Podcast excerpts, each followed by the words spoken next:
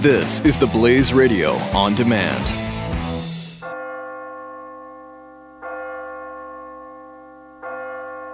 You're listening to the Church Boys Free Fall Q&A. It's Billy Hallowell here for the Church Boys, and I have a very special guest today. It is Don Piper, the author and also the subject of the book and movie 90 Minutes in Heaven. How are you doing today? I'm very good. Thank you. How about you? I'm good. I'm good. Well, I appreciate you taking the time. I've actually wanted to talk with you for a while. We've covered your story um, a number of times in the past. And so, for those who aren't familiar, and I know you've told this story many times, but I'd love to just get sort of an overview of, of what happened to you that day back in 1989. Uh, you were in a terrible accident, and I won't steal your thunder. I'll allow you to take us through just uh, the general overview, and then we'll sort of dive into some of the deeper pieces of the story about what happened um, during that accident. Well, I was just uh, a pastor in, uh, in a church south of Houston, Texas, a small town called Alvin, and uh, I had gone to a conference about 130 miles north of there. You know, and um, it's a rural area, a beautiful resort uh, on a lake, and uh, it lasted for three days uh, on a Wednesday morning. It ended, and uh, we were all dismissed. Uh, probably a couple hundred pastors, and we're all going back to our respective uh, homes uh, or churches. I was going back to my church um, because it was Wednesday. I was going to lead a Bible study that Wednesday night, so it's cold, and a rainy morning, um, so it's kind of a miserable day weather-wise. But uh, you know, when you're headed home, you're not really thinking about that. So I had a stack of sermons in the seat beside me because I was getting ready to start a new sermon series the following Sunday morning. Never did preach any of those sermons in my church because, uh, well, I, I was unable to do so. But they were there, and, uh, and so I turned out of the gates of the conference center and headed home. I uh, uh, I, I went home a different way, just out of curiosity, frankly. I had never been that way before, so I turned to the right instead of the left, my usual route. And um, if you go to the right, you have to cross a lake. So uh, a long elevated highway. At the end of the highway is an old bridge. And uh, having never been that way before, I'm very unfamiliar territory. Like I said, the weather was cold and rainy. So I'm driving onto this long two-lane bridge, the kind that has the metal superstructure over the top of it. I'm almost off the bridge, coming in the opposite direction. There's a tractor trailer truck, an 18-wheeler, driving at a high rate of speed. He comes down a steep embankment onto the bridge, and uh, suddenly uh, the car pulled out in front of him, he said, and so he swerved and missed that car, and what he did, he, he came into my lane and hit me head on. The nine wheels on the driver's side of the truck just rolled over the top of my car, crushed it, Wow. shoved it against the railing, the railing of the bridge, and then swerved back over in his lane and hit two more cars. So I was killed instantly. Um, and fortunately, no one else was hurt. The other two drivers, nor he. Well, let me ask you. Let me ask you this because I mean that that experience obviously that's something that you never forget. Um, it, it's horrific, and you said you were killed instantly. And I think it's the next part of the story, obviously, that um, led to your book. Um, I think it was back in 2004 you published uh, 90 Minutes in Heaven, and now the film, which comes out um, on Friday, September 11th.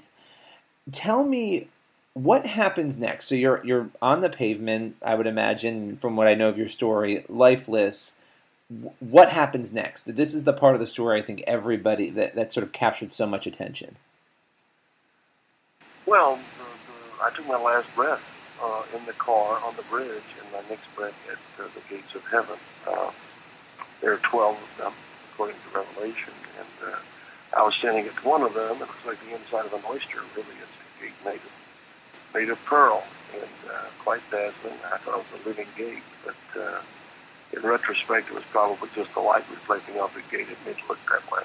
Because the light in heaven is God. Uh, it's his place. Best thing about heaven is you're with God, and and uh, it, it's brilliant.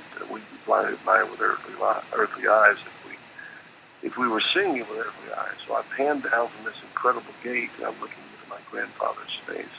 I had been with him when he died, and uh, I rode in the ambulance actually when he died, and it, it was the first person who was informed of his death. So, being very close to him, uh, it was devastating.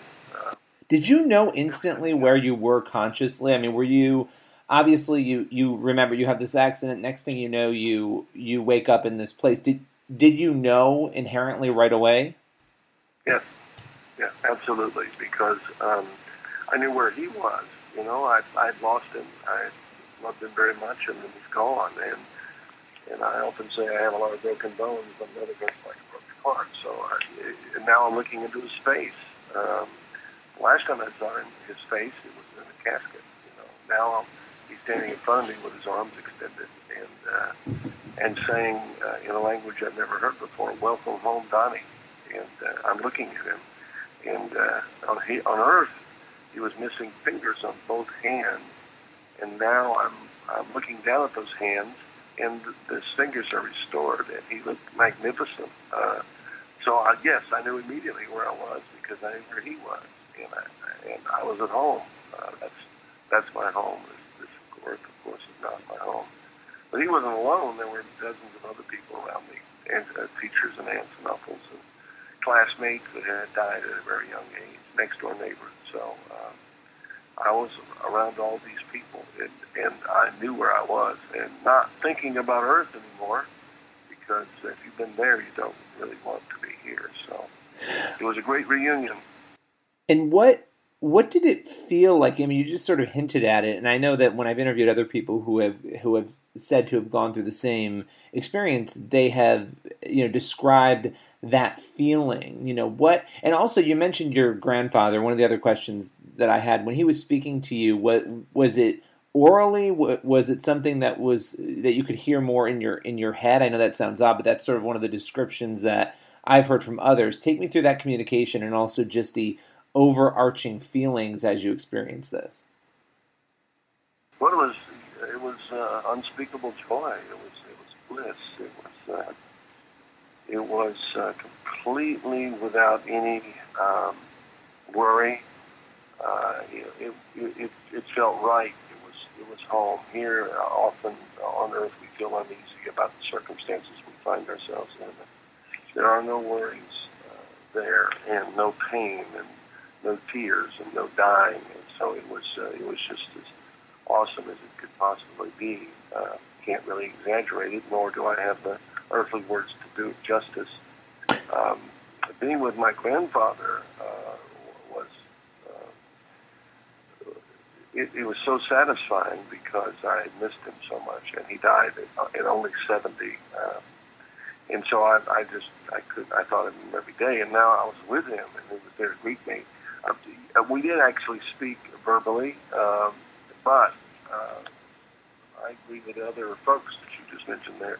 It and there was communication going on in heaven that is not verbal, uh, and I don't mean just kind of telepathy. I mean you just know uh, what a person uh, wants you to understand. You just know it, and they know it from you as well. So, uh, communication in heaven is not just verbal. It is. Uh, it is, uh, it is it is without words as well, and I, I found that extraordinarily satisfying. Was there any sense of time while you were there? Because obviously there's you know, the earthly time in which you were were legally clinically dead, and then there's a time that you were there. Were you were you able to tell as you were there how much time was passing?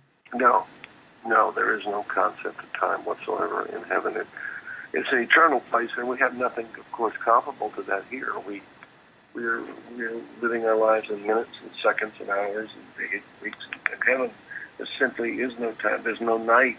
Um, heaven is eternal, and so it is linear. It is propelled forward there is, uh, there, you know, things happen, but uh, there's no elapse of time. There's no record of time. There's just, just no time at all. So you don't feel uh, as if uh, you, you, there's no urgency about it. It is complete, uh, complete joy. So it, it, I was away from Earth, correct, for for 90 minutes.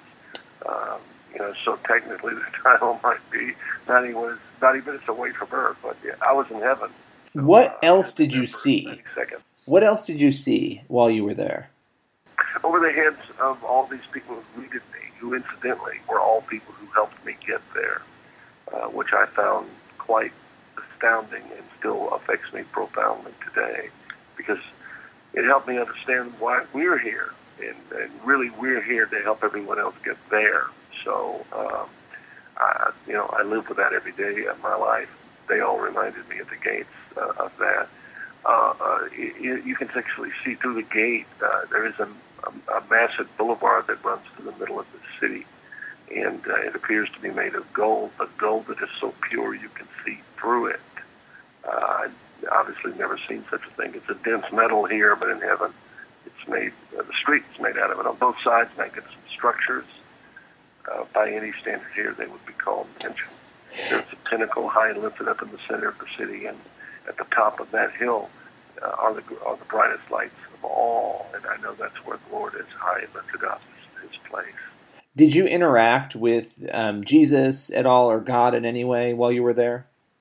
No, I just observed uh, their uh, their brilliance there at the pinnacle of that hill. They're actually thrones on top of the hill, and um, frankly, uh, I'm glad I didn't get any closer to him than I did uh, when I got back here and lay in a hospital bed for 13 months. Had 34 surgeries. Had I seen Christ in heaven, had that taken away from me and came back to what I came back to, I never would have been able to function here again at all.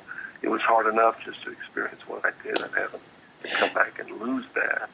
Uh, but, but seeing him face to face would have been would have just been unbearable here. Uh, even what I saw was unbearable here to lose.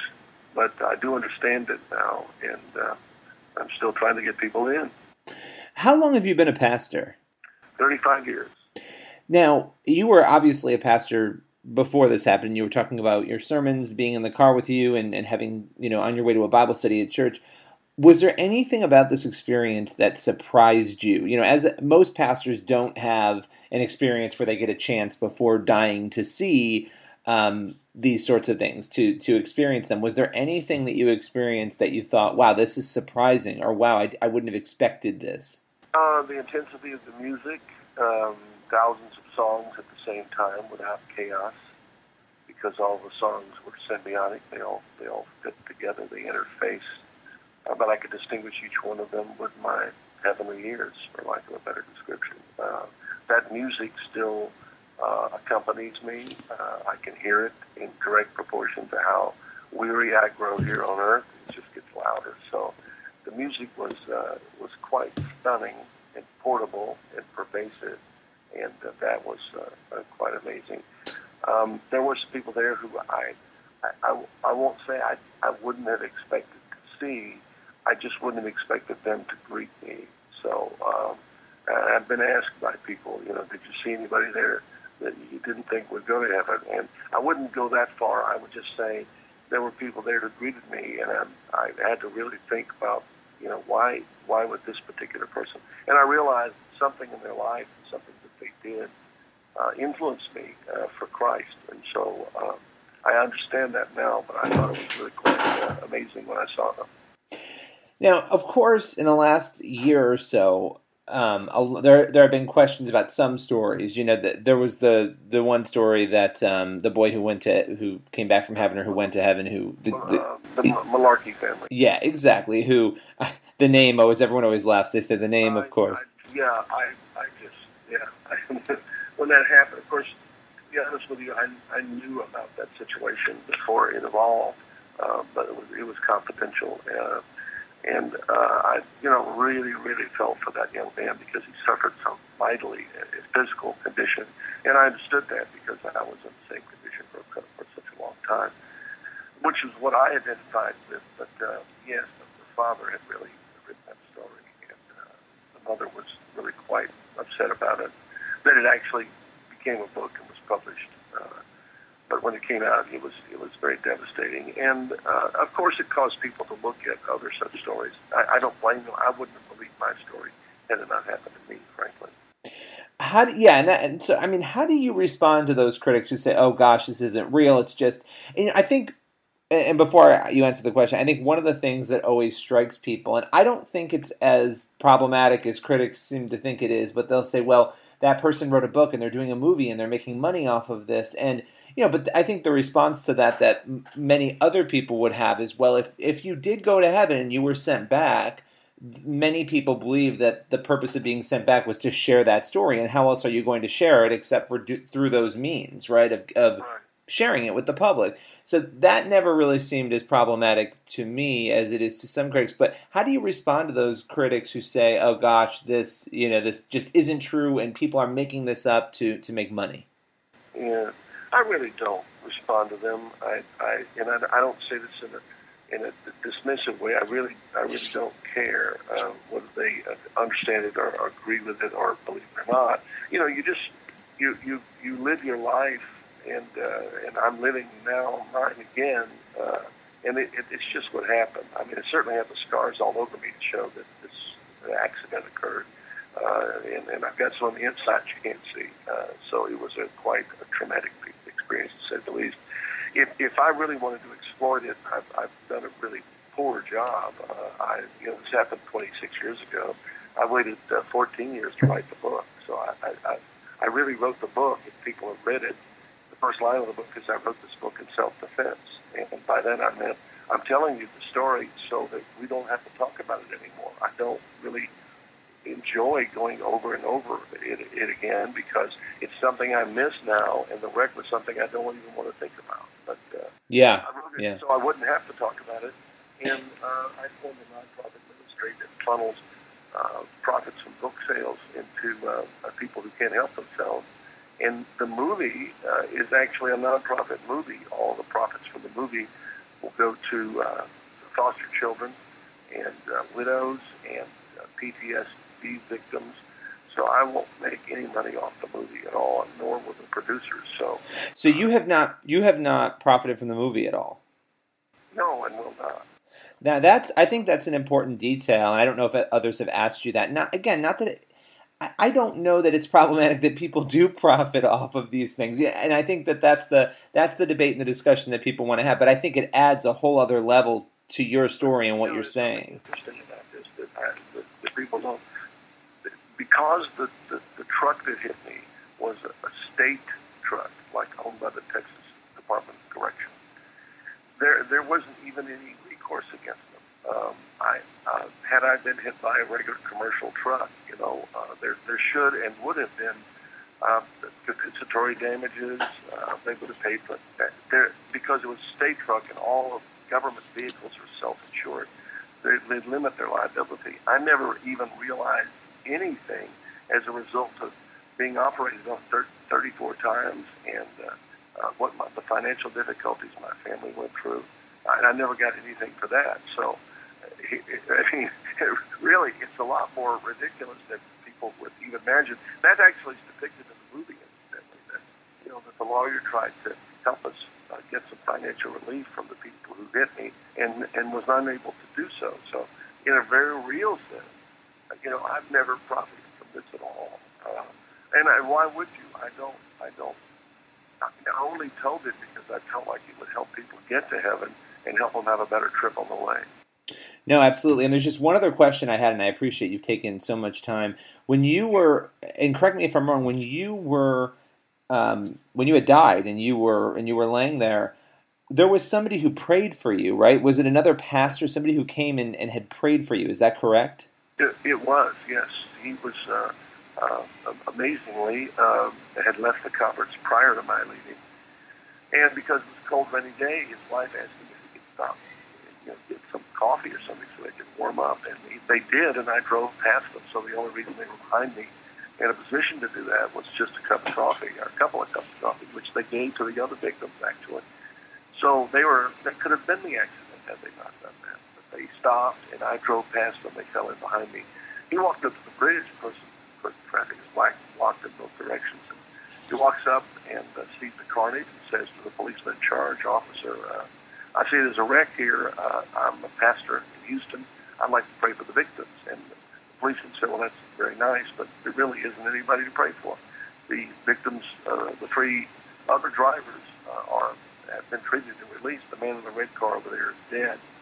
And when the policeman said that, you know, this pastor, his name was Dick Onerecker, um, just heard God speak to him. And he said, I, I felt God compelled me to pray, pray for the man in the red car. And he told the policeman that, and the policeman said, well, uh, he's dead. And, well, that may be, but I got to pray for him. So he had to get permission to get in the car. They didn't want him to even get near it. They were afraid he'd be injured. He did from the rear, because it's the only direction he could come from.